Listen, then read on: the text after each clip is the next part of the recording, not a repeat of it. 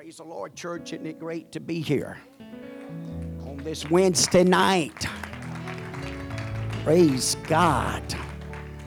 We're planning on marching around that throne. Thank God, amen, for what's laid up in store for his disciples and followers and those, amen, that didn't just respond to the call amen, in the chosen part, but they had, they had made up in their minds to be faithful, to finish the journey. It's going to be for those that endured unto the end. It's going to be those that didn't allow the devil to deceive them. Even the scripture warns us in the end time that the very elect shortens a time that the very elect wouldn't be deceived. It's going to mean something to a man to hear the Savior say, Well done, thy good and faithful servant. Hallelujah. Hallelujah. There's a lot of a lot of things that happen in this world and in this earth. Amen. That you know it's got its benefits and blessings, but I'm telling you, not anything is going to uh, top. Amen. Amen. Being a part of that bride and a part of that group. Amen. It's going to join in that new song. Amen. It's never been sung. The redeemed is going to sing it. The atoned ones are going to sing it. We're going to join in with Abraham and Isaac and Jacob. We're going to join in with Moses and Elijah and Elisha. We're going to join in to the greatest characters of Paul and Peter and different ones, but most importantly, amen, we're going to join in with Jesus Christ Himself. Amen. Amen. By the thousand and by the million that's going to be up there or down here or wherever we're going to be, amen, singing that new song, giving thanks and praise and glory to none other but Jesus Christ. It won't be, amen, and we won't grow weary in doing it. Amen. But with that glorified body, hallelujah, we're going to sing it like we never sung. We're going to pray and worship and magnify, amen, in a, in a realm and a place that we've always just really desired. I know the scriptures taught us we sit in heavenly places, but it's not going to be anything like what's laid up and stored up for us. I believe it's going to be worth the fight. How about you? I believe, amen, it's worth not pretending. I think it's worth being real. Hallelujah. I think it's worth dying for. I think it's worth, amen, laying every weight aside for. I'm not murmuring or complaining, man. I find peace and joy, unspeakable, amen, walking this godly pathway, walking in this journey that we're on. I'm not depressed and second guessing, amen, about the saving powers of Jesus Christ or his power to liberate and deliver. On a Wednesday night just like this, you can get the Holy Ghost. On a Wednesday night just like this, your body can be healed completely. On a Wednesday night, just like it, God is going to show up, and there's no limitations. Hallelujah. There's no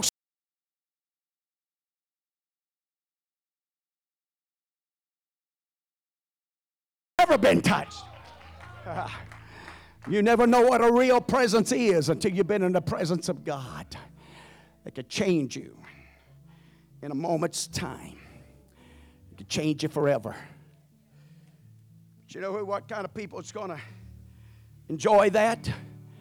It's going to be those that fell in love with doctrine. it's going to be fell in love with being instructed. Didn't find it hard for somebody to tell them what they ought to do. Amen. But had an ear, not an itchy ear, to just hear what I want to hear. And I'll just do it my way. No, God, I want to do it your way. Give me a revelation what's written in that word. And Lord, if you'll help me write it on the tables of my heart, that out of my heart, amen, will come out of the abundance of my heart, amen, the doctrine that's upright and wholesome that we'd be the spiritual epistles that you're calling on us to be in the world that we're living and the time that we're living. A doctrine, amen, that's astounding people. Amen. That sets them back and makes them realize, hey, I thank God for the doctrine, the instructions, and the teachings of our Lord tonight. Well, as you could tell, we're going to continue on. If you like to have a scripture, let's turn to 2 Timothy 3 and 15 at that from a child thou hast known the holy scriptures. Thank God for the holy scriptures. I thank God we got more than just the holy scriptures, and what I mean by that, we got the New Testament and the Holy Ghost. Praise God. Amen. Which are able to make thee wise unto salvation through faith which is in Christ Jesus. All scriptures given by an inspiration of God. I'm glad to know where the scriptures come from. I don't question that. I don't doubt that. I believe what the Apostle Peter said that holy men of God was moved upon, inspired, breathed. Amen. This, the Bible's not a man's idea, it's a God's idea. And it's not man's book, amen, to man either. It's God's book unto man. And the book it's all about commandments and doctrines, instructions. Amen. Not only how to be saved, but to how to keep in that raptured condition. It is popular for what doctrine? For reproof, for correction, for instructions in righteousness. Man, it's nothing like the righteousness of God. Praise God. Lord, we love you tonight and appreciate you. We're so thankful for another opportunity that you have allotted and given unto us to come and be in the house of the Lord and to preach your word. And God, we ask you to anoint our minds and to loose our tongues here tonight. Help us Help us do a good job because you've got some great folks that's here tonight, and we want to see their hearts blessed and souls ministered unto. Want them to leave here, God, well fed and uplifted and get encouraged by the Word of God. Amen. We're thankful for all that's here, and we want you to bless each one the way you see fit, God, in such a beautiful and powerful way. All the glory and praise and honor is lifted to you and to you alone. In Jesus' name. God bless you, and you may be seated. Let me say welcome. It's good to see, amen. Show it's good to see you back again with us Wednesday night. Appreciate you coming. Always good to have our good friend, Mr. David. God bless him. He has been through the, through the wringer the last few months, in and out of the hospital, heart problems, different things going on. But you know what? He's still kicking and going. Thank God for it. Bless him. Bless him. Bless him. I'm telling you. He's tough, I can tell you that. Hallelujah.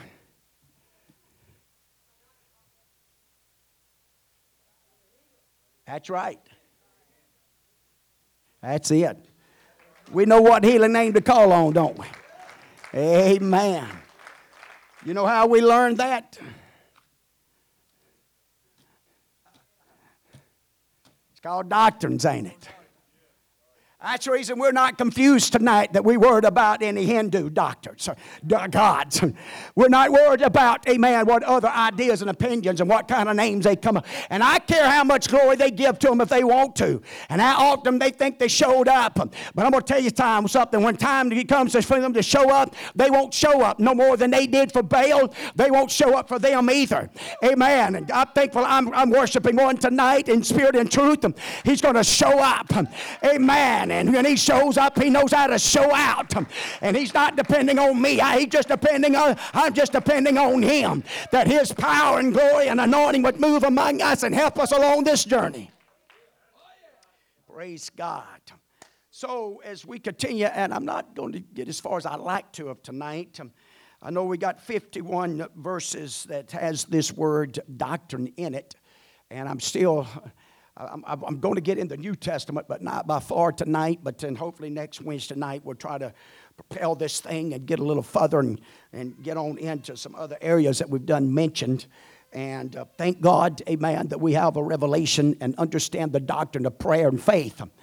Amen. Without these two, I promise you, you won't get very much of anything from God. We're not double minded about it. Whatever we ask in His name, we believe He can do it.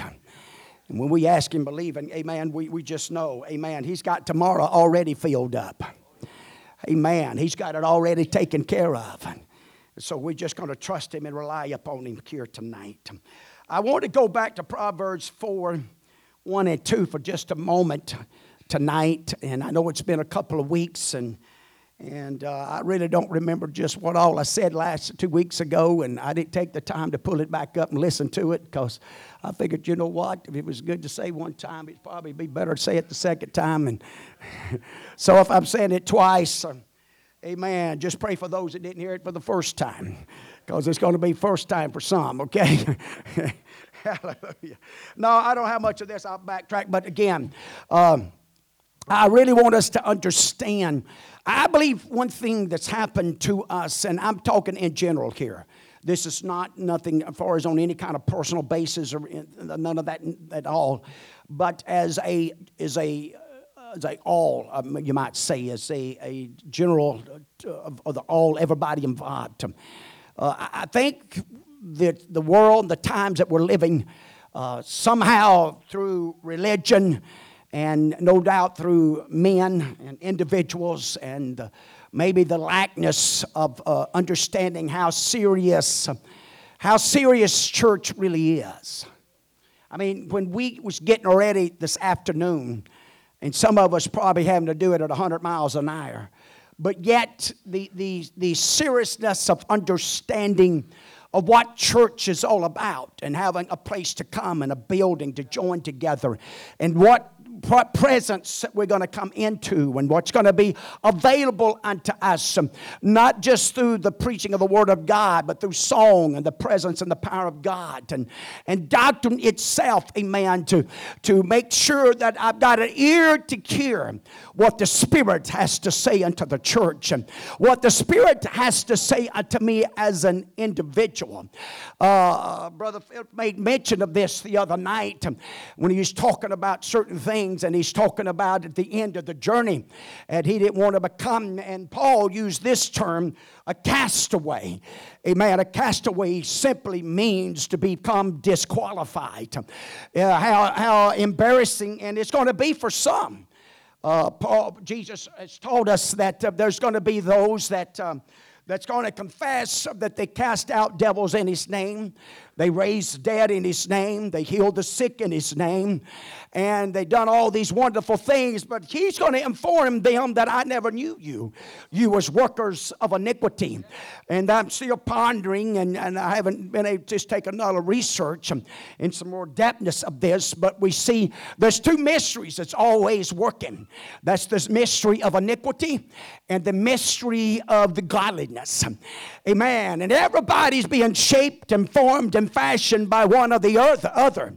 And so, even tonight in our worshiping, hallelujah, and coming here tonight, we didn't come to be pretenders. We didn't come to put on a show. We didn't come, to, amen, to, to just maybe soothe our own conscience or, or just be in some kind of routine. No, this thing is real. This thing, when you really begin to look at it, examine it, the soul, and I've read uh, several scriptures in the last week or two, and that term has came up, uh, the soul of a man, the soul, and, and we understand the soul, that part that's uh, never going to die, and that part that's going to live out in eternity in one place or the other according to doctrines, according to the Word of God. We don't believe in a purgatory.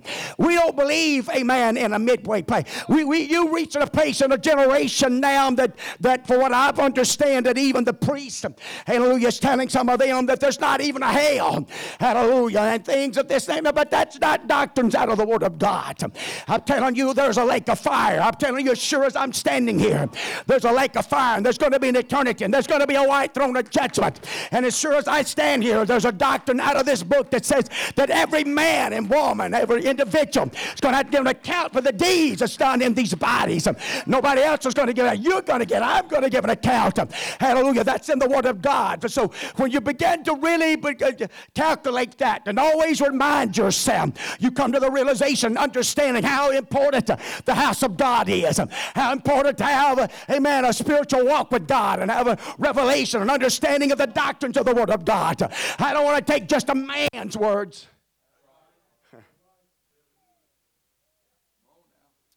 Man, but I, I want it to be out of this book. I realize it. And here's the real key to a lot of this there are some doctrines that are hell and heaven issues. I believe there's some, some doctrines, and we know that we have to be careful with this. Uh, preference, our personal opinions, how we interpret it. Now, Peter said nobody had a private interpretation of the Word of God. All right, now watch this. That's the reason it's so important to have the Holy Ghost. The Holy Ghost, the Bible says, will lead and guide you into all truth. So if I have to be led and guided into all truth, a partial truth will not save me.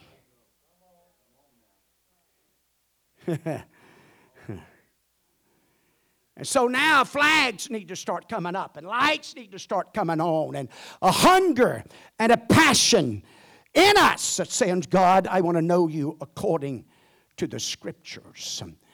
It was Jesus Christ Himself told the Jews, except they believe on Him as the scriptures have taught.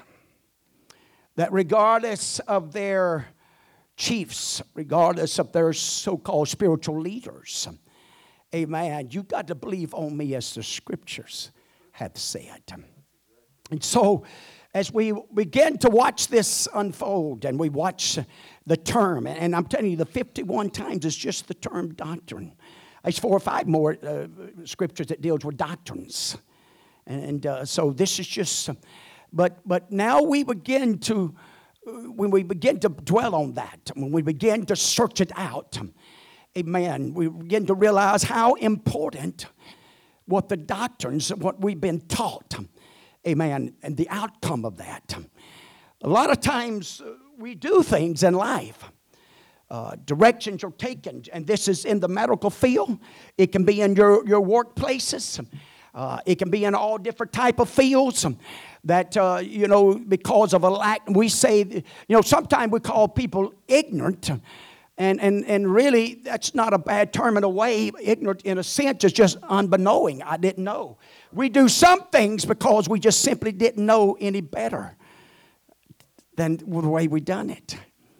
It worked, got the job done, but when an engineer came along, or somebody with greater experience or insight, or, or that was their trade, they would give you insight that you ought to have done this and you should have done that. And, and then they start calculating as far as like electric, electricity. It's one thing I've learned from Brother Randy Burnham and talking to him and working around him with electricity. He focuses on amps and volts.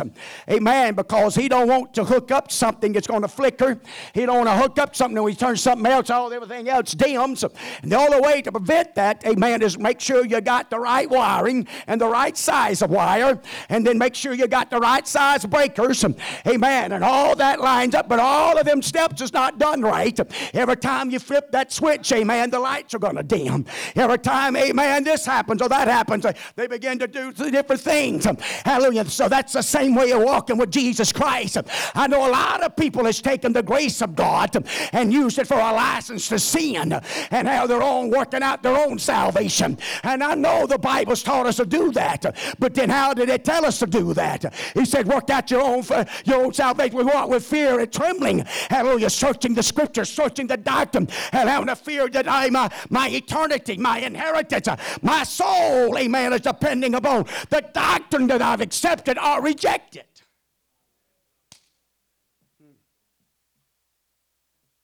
And rejecting doctrine sometimes is more important than those you accept. Quiet, but it's right. Amen.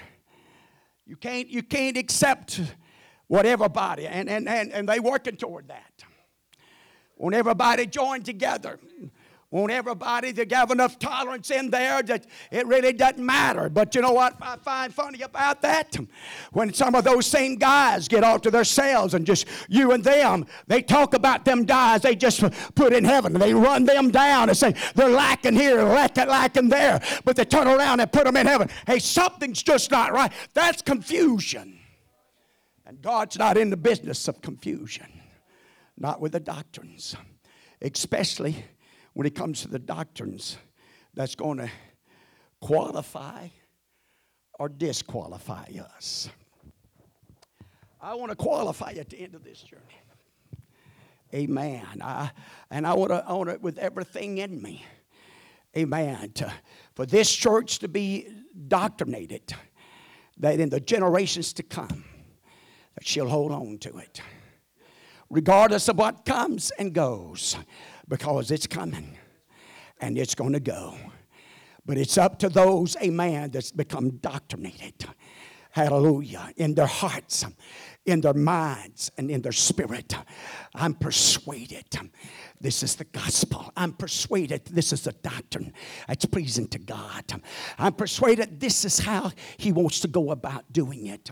And so when you go back to Proverbs 4 1 and 2, and I realize it's a Solomon, but if you read that whole chapter, it deals with wisdom, it deals with him talking as though that there is a father and mother. He even makes a statement about the mother is her only child, but we know that's not, uh, that Solomon was not her only child. But I believe when you start breaking this down and looking at it in the spiritual realm, there is a heavenly father and there is a church, which is the mother. And both of these are very important in our lives to make this spiritual journey. Amen. Just got to get started right to start with. That's the reason we're, we're, we're, we're stickler, amen, about the foundation, amen, of God. You got to be that if you're going to be much of a contractor, if you're going to be much of a builder, and if your structures are going to hold up, you better put a lot of focus on the foundation. You better learn how to dig some footings. You better learn how to square it up. Because I'm telling you, anything that the footing's not right, the foundation's not right, if it's out of square, it's going to show up. It's going to always show up. Hallelujah. It's going to show up every time you lay the tile. It's going to show up every time you put the ceiling in. It's going to show up every time you try to measure something out.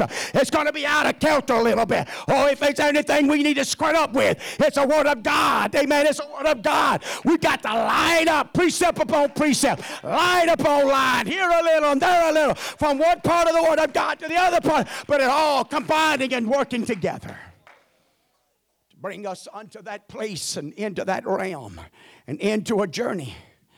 Amen. We're on a journey, ladies and gentlemen. Just like Abraham and Isaac and Jacob, we're still on a journey. We're looking for a city. We're looking for an opportunity, a place to be raptured and taken out of this life. And so, as you look at Proverbs 4 1 and 2 here, ye children, amen, he's really telling them to listen, pay attention. You've got to have an ear. Jesus talked about some that can hear, but they, they don't hear. There's a difference in hearing the words but not understanding them. Amen. Has there ever been a time that somebody said they told you to do something and then they tell you repeat it and you got to fumble around? And, well, you're going to have to repeat it. I didn't really hear you. Amen. Since you put it that way, I can't repeat what you said. Hallelujah. I got bits and pieces of it, and I tried to put it together, but uh, I had a guy call me to our store the other day, and his, his phone was in and out, and I done my best to put together what he said. And hey, man, I told him what I, he said. That ain't what I was wanting, man. He, I was way off, and I said, "Well, sir, your phone's in and out, so I just done my best to piece it together." Amen. But you know what? God said we could hear His voice. God said we, we would know His voice. Oh, I'm glad we can know the voice of God with clarity and with revelation revelation and with understanding. Hallelujah. That He knows us by name. He knows exactly where I'm at tonight. He's going to know where I'm at tomorrow. He knows what footsteps I'm going to take a week from now. He knows what footsteps you're going to take from a month from now. He already knows. He's got all your presence fulfilled, all your past, present, and future fulfilled. He's got. He is the author and finisher. And I believe God's big enough. He's big enough to start anything in our lives. He's big enough, amen, complete it. But here's the key. I got to listen to the coach. I got to listen to the instructor. I got to, amen, tune my ears into those mid course adjustments, or I'm not going to finish the journey. I never want to reach a place in my heart, mind, or spirit that I cannot be instructed, that I cannot be taught.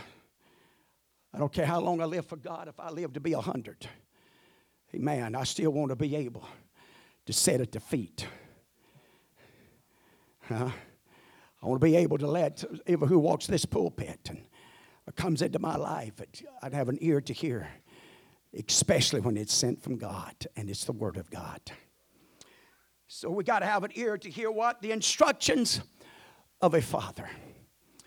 In fact, if you go to First Chronicles 28, it was David. And he had, in this particular chapter, had called, he had called all of Israel together. He called all the, the, the leaders, the captains of those, was over thousands and hundreds and fifties. He called everybody that was somebody. And, and he had brought them in and he was fixing a transfer. He goes on in that chapter, the 28th chapter of First Chronicles, and he talks about who, who done the actual calling, who was the one whose will they were submitting themselves unto and, and following through. And he, he informs them that it was God. It was God that had called him. It was God that had chose him, and he found an, an, an insight in him or a favor in him and chose him, amen, to become that king and become that the, the, the, the shepherd and the king of for, for, uh, for Judah here. And out of Judah. Judah was the one that, was chosen. And he goes on about that. And he said, As much as God was the one that chose me, he said, I had many sons. God blessed me with many sons. But he said, Solomon, God chose Solomon. He's telling them, I didn't choose him. God did. That makes all the difference in the world. There was many others. Amen. And even by the scriptures, others that should have fell in line.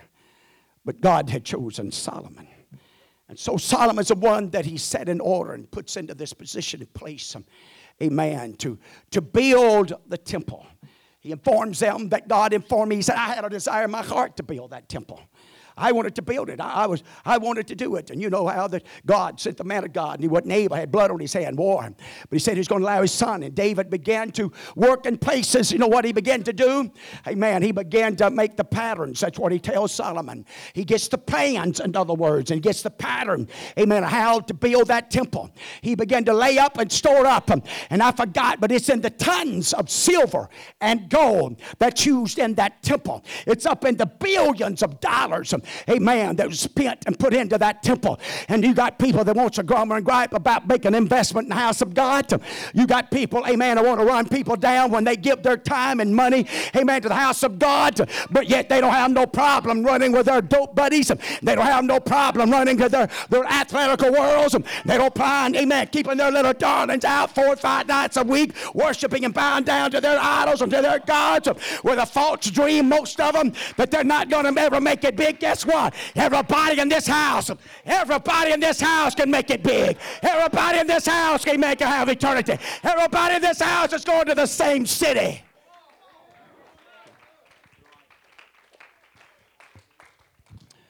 You and I have got an ear to hear the doctrine and plant it into our hearts and minds and spirit to walk by it. And, and so, as you look at the eighth verse of this particular chapter, it says, now, therefore, in the sight of all of Israel, the congregation of Israel, in the audience of our God, man, would you really start putting things in, in perspective on a regular basis? Would you really put it that when we came here, and I know it's Wednesday night, and, and I appreciate every family and every individual that takes out the time to come on a Wednesday night. Uh, I don't hear mumbling and complaining. Amen. I, I know you're out of school and spring break and there's some gone, and, but, but, but when you're in school, and oh, it'd be so easy a lot of times with the pressure of school and things of that nature saying, No, I'm, not going to make it. I'm too wrapped up. I'm too busy. I'm too tired. You know, one thing after another, but you, you don't do that. You come. Amen. And you know what? I'd rather drag myself in here. Amen. And sit at the house and be double miserable regretting that I never come. And there's times you can't, and God knows that, and you know I'm not talking about that. But when you can, and sometimes you have to put forth the effort and put forth the energy. You have to discipline. You have to submit yourself. You got to hear, amen, the, the, the instructor. Hallelujah. Amen. I'm going. I may be dragging one foot. Hallelujah. And I may be crawling in. But you know what? If I go there, if anybody can touch me, he can. If anybody can turn this situation around, he can. If anybody can lift in this burden, he can. In fact, I'm going where there's folks I know that loves me and that's working for me. Let's remember Brother Donald Ford. That reminds me. They put him in the hospital last night and had another episode yesterday throwing up and doing some tests. He's doing good. I mean, called him right before service and, and uh, they done some tests and they hadn't gotten any results back yet. But uh, so let's pray for him. Keep him in our prayers that God would just touch him and minister to him.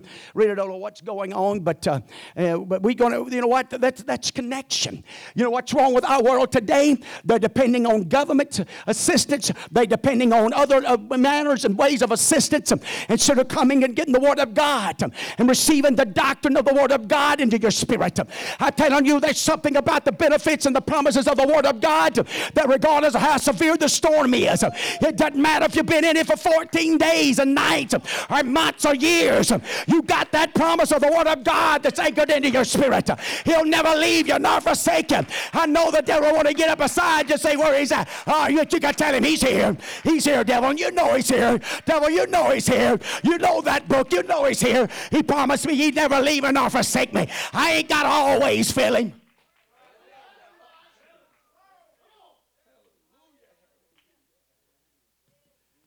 If I had to have my wife always holding my hand and touching me to let me know that she loves me, boy, we'd be in trouble, wouldn't we?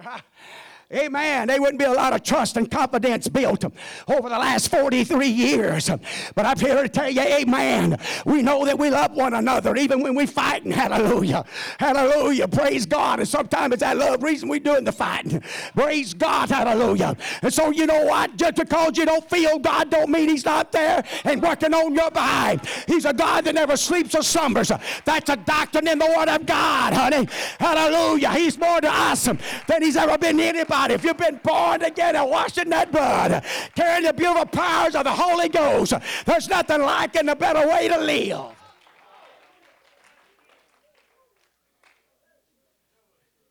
telling you this is the best life to live. You can get drunk tonight, just depending on how thirsty you are. I'll tell you why people don't get as drunk as they used to be, because we don't come as thirsty as we used to be. That's right. Man, a drinking man, he don't care. He'll party by himself or with the crowd. He'll make the sacrifices, amen, to buy himself, or he'll drink up his buddies. Don't make him any difference. Thirsty man, Brother Byron, to come. Amen. I may not have got the move happening, but I'm thirsty, so when you get it moving, I'm going to help drink yours. Huh? Huh? All right? You waiting on it till your smoke comes out of your chimney every time. Maybe that's the reason some of you don't move as often as you should. Always the smoke. No, the smoke ain't got to come out of my chimney, honey. Smoke comes out of somebody else's chimney. I'm gonna, I'm gonna drink with them. I'm gonna rejoice with them. I'm gonna magnify God with them. Hallelujah. I'm gonna give thanks to Jesus with them. Uh, the Bible says rejoice with them. To rejoice, and that gives me the license to rejoice. It don't matter if I feel it or not, honey. If you're always waiting on feelings, that's your problem. Sometimes you got by the doctrine do things by faith. I'm going to do it that I can feel it. Man, I'm going to let God know I want to break out over here. Amen. I didn't mean to get on them rabbits. So, as we, next verse, it says, For I give you good doctrine. I give you good doctrine. Huh man. Folks, has ever, ever been a time good doctrine, sound, healthy, godly. Man, the power of God that still delivers, that still liberates, that gets a hold of our minds and our hearts and our spirits in such a manner, in such a way. So, the power of doctrine. And I've got Terry, I, I got to. So, as we watch some of this, and I know I talked about John the Baptist the last time, but I want to go back there because I don't think I really got across. Amen. Because um, I'm telling you, we're living in a world today. Uh, people don't want doctrine. The reason there's so many religions, and notice how I said that is because somebody wasn't happy. But the original, you still got to go back to the book. And so, with John the Baptist, now remember, 400 years they hadn't been a prophet. 400 years they hadn't heard from the voice of God. Zechariah went into that temple and they was waiting on him. They was looking. They were still longing. They were still practicing the methods of to hear the voice of God, even after 400 years. And God gave them a promise, a man that there would be a, a son. Told him uh, what to name him. Going to be six months ahead of Jesus Christ himself.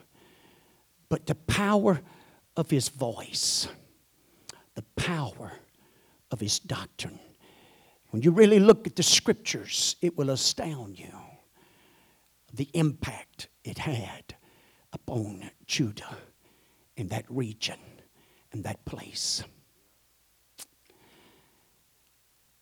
And, and I'm going to go there, but let me say it right here. And it was, well, that's the reason it's so important for you and I to get this doctrine into our hearts, our minds, and our spirit, and to the best of our ability be able to take this book and show others.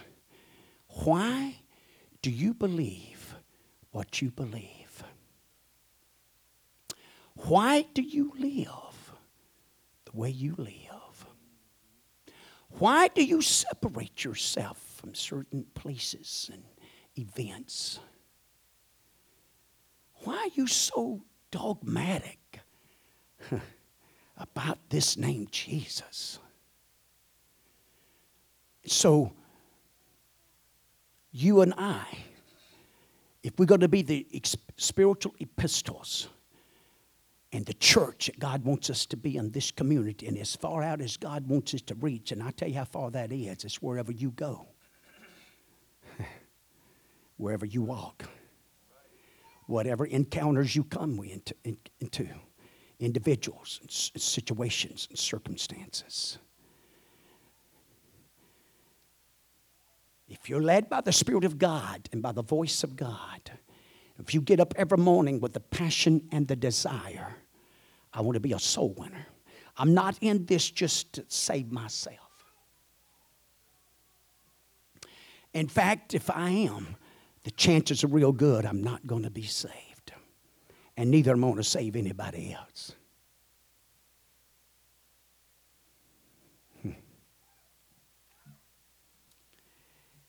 And so, John, when he came on the scene, and, and Jesus makes this statements about him. In Matthew 11, and as they departed, Matthew 11 is 7. And as they departed, Jesus began to say unto the multitudes concerning John, What went he out into the wilderness to see? What attracts you? What drawed you out there? What caused you to flock this man? Was it see a reed that was shaken with the wind? Ask us a question again. But what went he out for to see? A man clothed in soft raiment. Behold, they that wear soft clothing are the king's houses.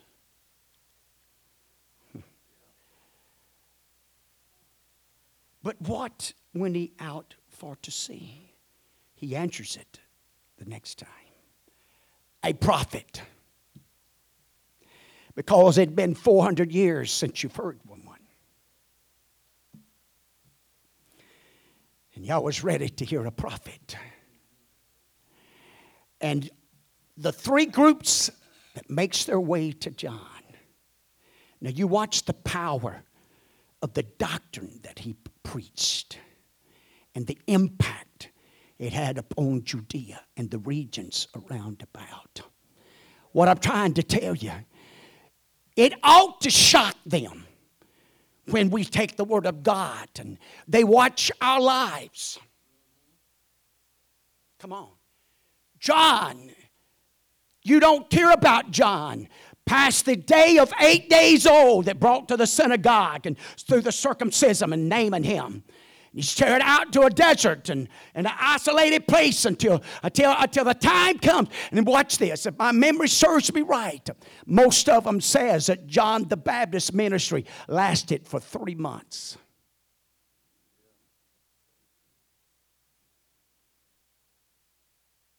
But he had a doctrine, baby he had something to give some instructions. as a forerunner of Jesus Christ and a preparation for the kingdom of heaven is at hand. He had a doctrine of repentance that they had forgot about. That Israel and Judah and the one God and so called one God believing people had forgot how to repent, had forgot how to really give themselves. And so, as it goes on, and, and I won't, uh, that goes all the way through the 19th verse actually, describing him and his attire and what he ate. And he wouldn't have fit in, you can believe that. He wouldn't have fit in of his time and hour. I'm going to tell you something. This one God apostolic church is becoming little less of a fit in.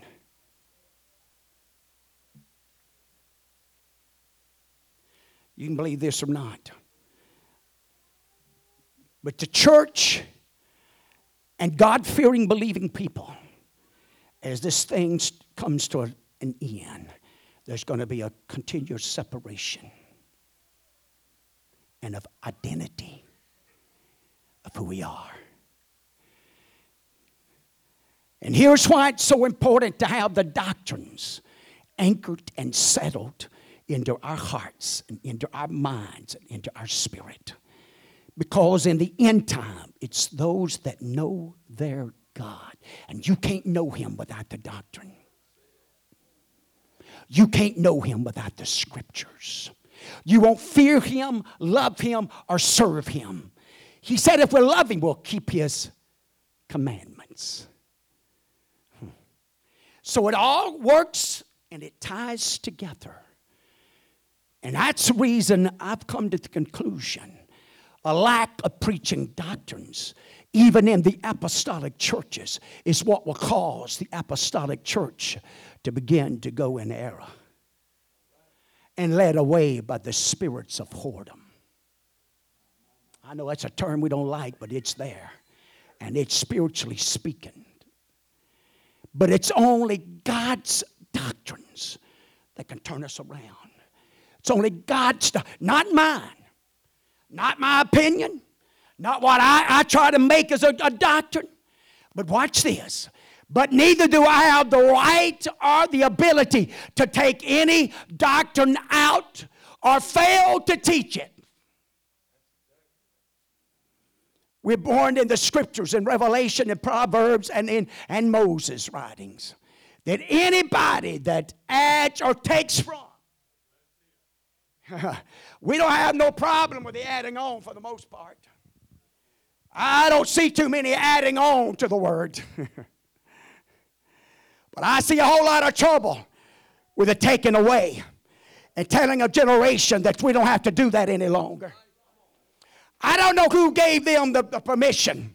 I don't know who gave them the right because the Word of God is the only thing that's forever settled in the heavens.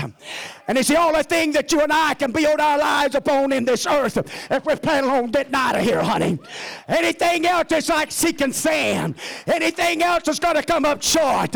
It's only the rock of the Word of God. The wise man is going to dig down and build. A wise man keeps searching the scriptures to make sure he's right with God, not man.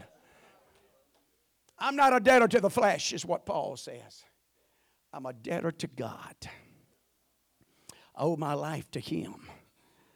I owe my every breath every minute I've got. My life, my talents, my skills, my abilities, whatever they might be, small or great, but they belong to Him and to His service.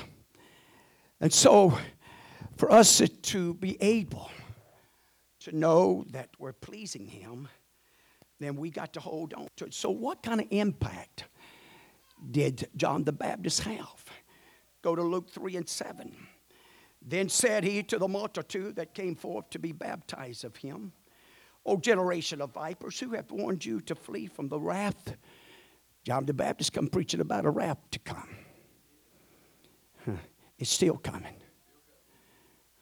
Man, is it coming. Bring forth, therefore, fruits worthy of repentance. we got to see some results. we got to see some differences made. We're living in a world today, it doesn't matter how you come or leave.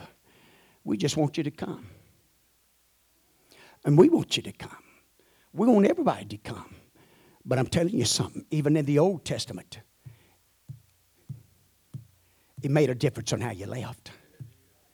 In fact, it warned us not to leave the same door we came in. We should never walk in the house of God. I don't care if it's a midweek service and a Wednesday night, and we're wore out as we can be. There's just something about being in the presence of God. There's just something about hearing the doctrine of Jesus Christ. There's just something about that sudden touch and that sudden visitation and the realization of where we're at and what's available and what's at our fingertips. Technology has put a lot at our fingertips, but I'm telling you, nobody's ever been able to put at your fingertips like God has, like Jesus Christ has, like the doctrines of Jesus Christ have. Nobody has ever breathed on you like Jesus can breathe on you. Nobody's ever touched you like Jesus can touch you. Nobody's ever saved you like Jesus can save you. Nobody's ever liberated, delivered you, and set you free. We're the most liberated people on the face of the earth. We're the happiest people. I'm not going to walk around a frown on my face. I'm not going to walk around mumbling and complaining about everything that's going on. I hit a stump there.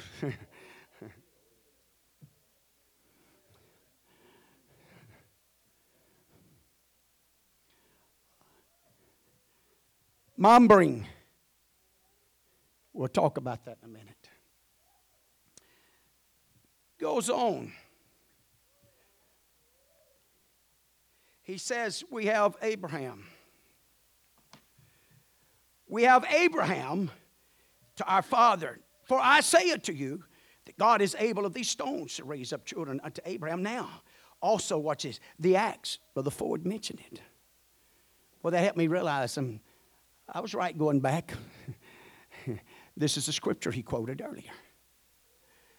And now also the axe is laid unto the root of the trees. Every tree, therefore, which bringeth not forth good fruit is hewed down and cast into the fire.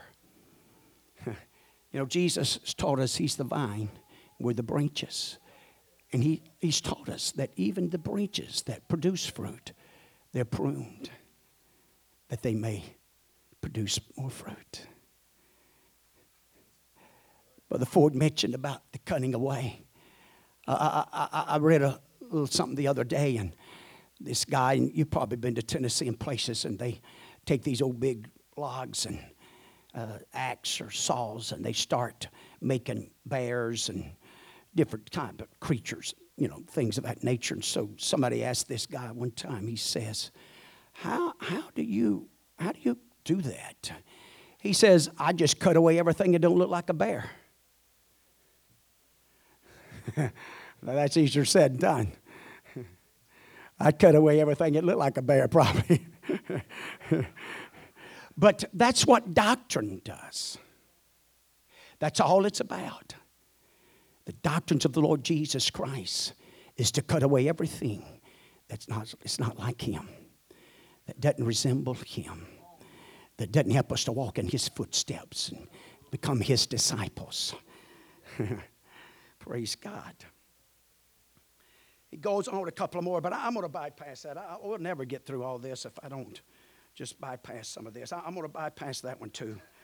Let's go to let's go to Matthew. I said I'm going to get New Testament. I'm going to do it. Praise God. Hallelujah.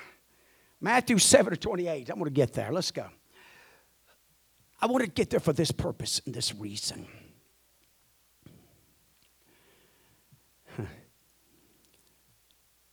You know, a lot of doctrines that you and I believe is going to astound the religious world.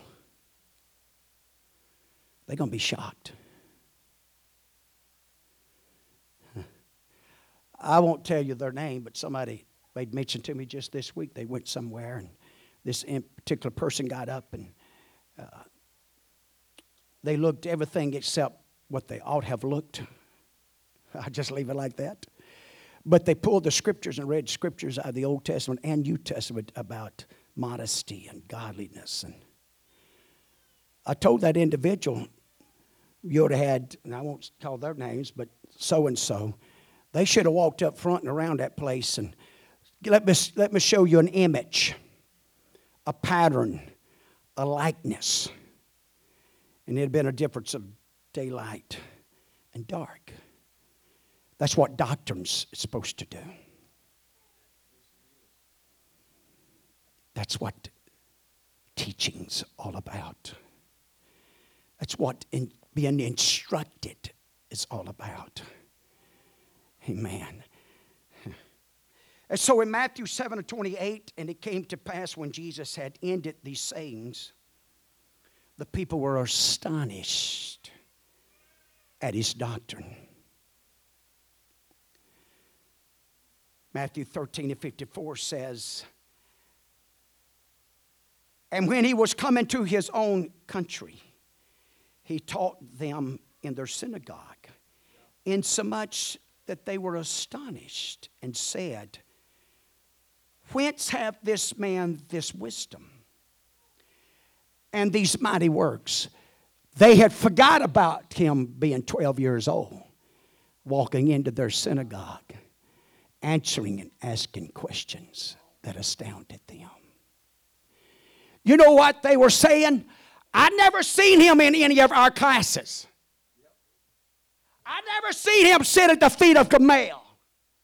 I never seen him sit at the high priest council. Where did he gain this learning from? These doctrines. Where did he learn this? But Jesus wouldn't stop with all that. Huh.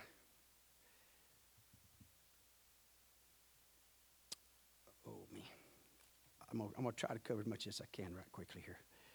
But when you go to Matthew 7 28, uh, remember now, 5, 6, and 7, it's the Sermon on the Mount. It's one of the most well put together sermons, if you could put it that way, it's ever recorded and ever been delivered. And the topics and the subjects, the doctrines, that are taught in all three chapters. How that that chapter five was dealing man dealing with man and the morals of man. Chapter six deals with, with man and God. And then seven is kind of a mix of the two. And so when you looked at that 28th verse, that was summing up what had just happened. And just prior to that, he talks about the wise man that digs down and gets on the rock. the foundation right. And uh, the right procedures and the right process. Why? Because if you don't, you're going to be in trouble. Here's the thing both the wise and foolish. I'm going to tell you something. Don't be offended what I'm fixing to say. But individuals that are not willing to search the scriptures and to know the doctrines is playing the game of being a foolish.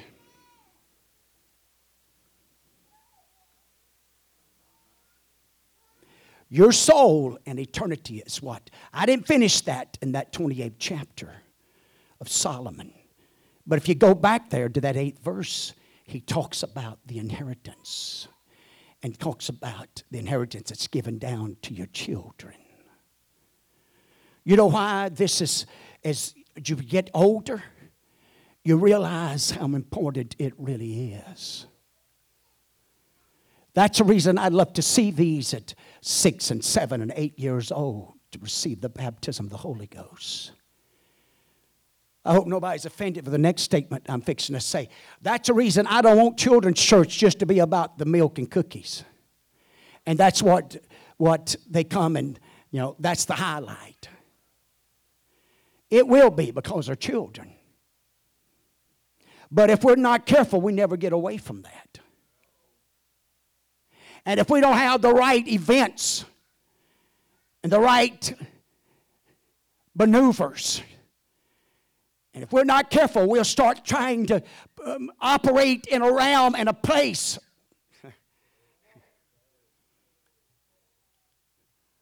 but nothing can has the power and the authority that the doctrines of Jesus Christ has. What do you mean by that?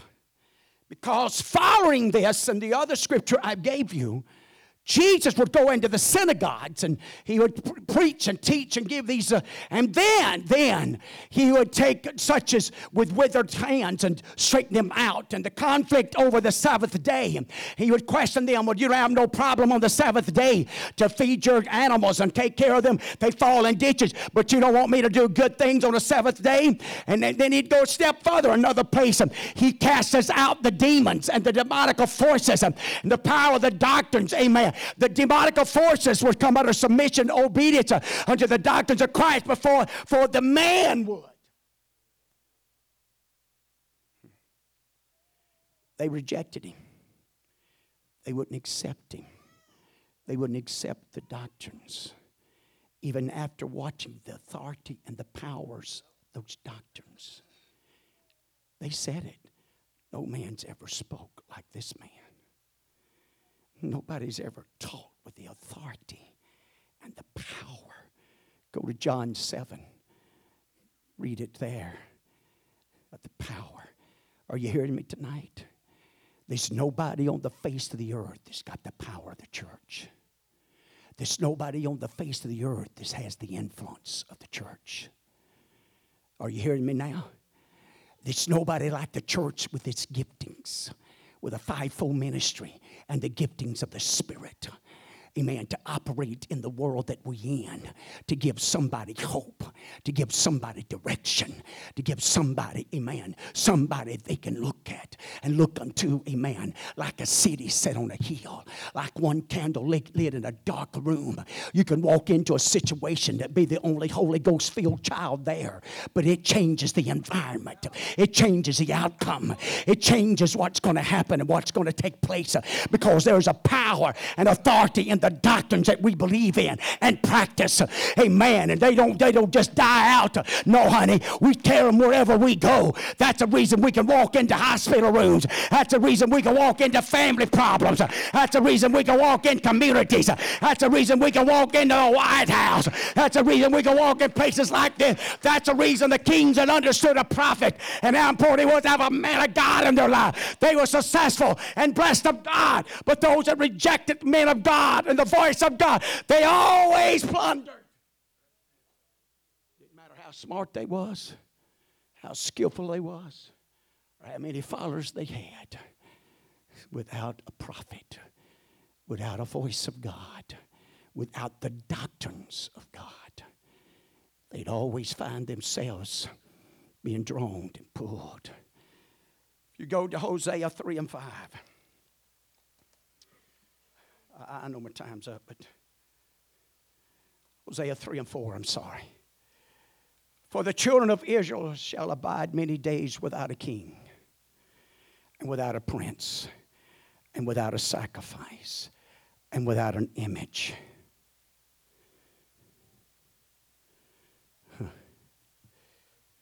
It's just something about images. We're prone to, we're subject to, we're given to. Hey, I can remember a time first getting to church, they preached against funny books. They preached against anybody having any posters of any of the athletical heroes and putting them in your bedrooms.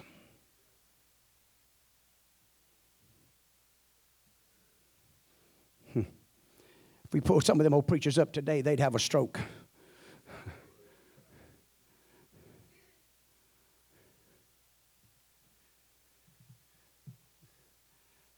That's one of the biggest problems with them cell phones. It's all about images, followers.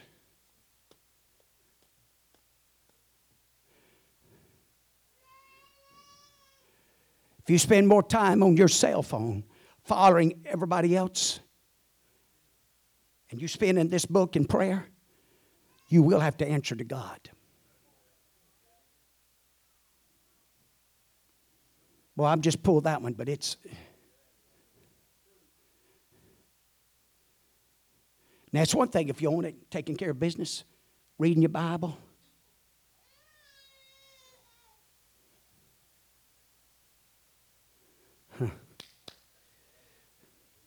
What I'm trying to tell us, I, have told us before that I don't believe that you can make it off of what you just hear on Wednesday nights, Sunday mornings, and Sunday night.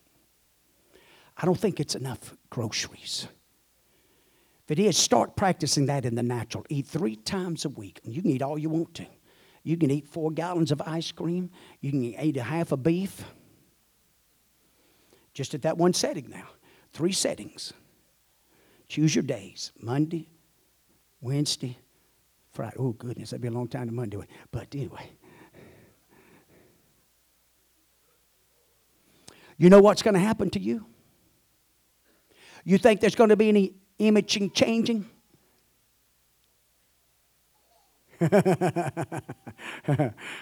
Come on, I'm preaching to you now. Holy Ghost is helping me right here now. You think there's going to be some changes? Yes, there's going to be some changes. And, and, and it won't take long. Somebody's going to start asking, What's wrong with you? You're not eating? You sick? What's ailing you? What do you think will happen whenever you start? I mean, whose image? Whose image? You got to be, hey, hey, you got to be a time, Israel, Judah. You got to be a time, buddy. There's going to be a time, and, and they talk about generations, 18 uh, uh generations, 18 uh, uh, time it was there that they talk about. And you can see the 70 years of Babylon. But, but now the 400 years are not hearing a voice of instructions, of guidance. What if you didn't ever have anybody to help you along in life with anything? You just had to figure it all out by yourself. Have you ever tried to figure something out and man, I tell you right now, one thing that frustrates me to no end, and that's a computer. Come here the other morning early, going to listen to one of my one of Bishop Odom's classes. I'm getting ahead. I'm getting caught up. I couldn't get that stupid thing to come on and do right. I mashed buttons. I done this. I done that, and same old thing kept coming up. And hmm, I tell you, I, but I, am no good with that. I remember when Nintendo come out and they tried to play it. I tried to play it. I'd have got a, I'd have got a, a Holy Ghost joy out of taking my shotgun. Bow, bow. Now jump, big boy. I tell you, I quit. I quit praying. I, I, don't have nothing to do with it. My, my children tell you, I never played them games with them. Couldn't do it. My nerves couldn't handle it. I do all that stuff.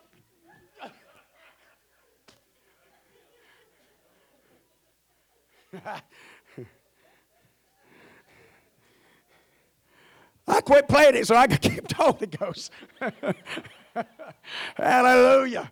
It worked on my nerves and no end. I told her, I said, if you had a nerve sticking out there that long, I'd grab it and I'd twist it. Amen. So I quit. Images what you set before you, what you put before you on a regular basis, what you did digest, what you feel. The eyes are the window to the soul, and the soul what's going to live out eternity. And doctrine and true doctrine, sound doctrine, healthy doctrine, God, it's the only thing that's going to get this soul off of this earth and into heaven. Nothing else will. I don't care who says what. It's going to be the doctrines of this Almighty God The doctrines that's in this old black book. Thank God for the doctrines. They haven't changed. You don't worry about the doctrines, they haven't changed. I'm coming to the doctrines that I can be changed because I want to be changed inside out and outside in. I want to make sure, I want to make sure those 23 coverings over that old tabernacle that old badger skin, that last one, that's rugged. That can stand the elements. Could it be the reason the churches didn't have the endurance she once had? And it's because there is a likeness of some of that. Having the skin and the heart and the mind and the spirit. Hey, I'm going to live for God regardless of what comes and goes. I know what I read in the book, I know what I've been taught. I'm going to hold on to it. Now, there are some doctrines. The Apostle Paul sat at the feet of Gamaliel, but he finally got a revelation and an insight of the true doctrines and started putting them in the right perspectives in the right order. And even though he thought what he was doing was as unto God, until that day, amen, he was smote on that road to Damascus. And that voice rung out in the heavens who he was I am the Lord whom thou persecutest. Hallelujah. Thank God for revelation. Thank God. Hey, think about it sometimes. God, how long has it been since you just shook and said, You took the word of God and stirred me around and, and stirred me up in the middle of the day with the word of God. Especially because I, I, took out the time to read it. I took out the time to pray over it. Not my time's up. You can stand and, and power. What I'm trying to get across to us tonight the power of doctrine. Don't you let somebody out you with a silver tongue because they're coming. Philosophy of men. And the only thing that can keep you from being tossed to and fro. And I'm going to tell you something it's a spiritual warfare that's really going on. And only the doctrine of God can keep you. A feel good religion won't do it. Just getting a chill bump every other service or whatever. You got to get yourself anchored you got to get yourself grounded and you got to fall in love with it. Fall in love with it. Amen. What caused this New Testament church one of the, some of the biggest problems was a lack of the love of the Word of God, which is simply saying they didn't love the doctrine, didn't fall in love with it. Another scripture told me what mixed with faith. God, you help me. What this book says, I just believe it. I just, you know. I've had people, you know, they talk about scientists and all them about Jonah and the whale. But Jesus called it a whale. And Jesus prepared a fish. And Jonah was in it three days and three nights. And when he got on the other side, he didn't have no problem preaching the doctrine. Hallelujah. Hallelujah. God can send us down some places, and when we get through it, we won't have no problem preaching the doctrine. I want to preach it. How about you? I want to live it. I want to live it. It's just as important to live it. That's what's going to impact your neighbor. That's what's going to impact those that you come on a regular basis with. It's the doctrine you live. Let's live it. Lord, we love you tonight and appreciate you. We're so thankful for all your people as we have come on this Wednesday night, we're so thankful, God, that they're coming, having a heart and an ear to hear the Word of God, and it will be anchored into their hearts and their souls and minds. And as you guide and direct us, God, right here in Benndale, Mississippi, we believe in you for revival. We believe in you, God, to mold us and shape us, God, into the church that you desire us to be. We want to walk in your powers of grace and mercy. We want to win souls. We want to be a blessing to our community and those around us as we give you the glory and the praise and honor honor for all of it through and by that wonderful name of Jesus Christ. Love you tonight. Appreciate you. Let's don't forget Brother Buddy and Sister George's retirement celebration Friday night. That is from, I did remember, they normally have it six to nine. Six to nine Friday evening right here in the fellowship hall. Okay, everybody's invited. Love you. Appreciate you. God bless you.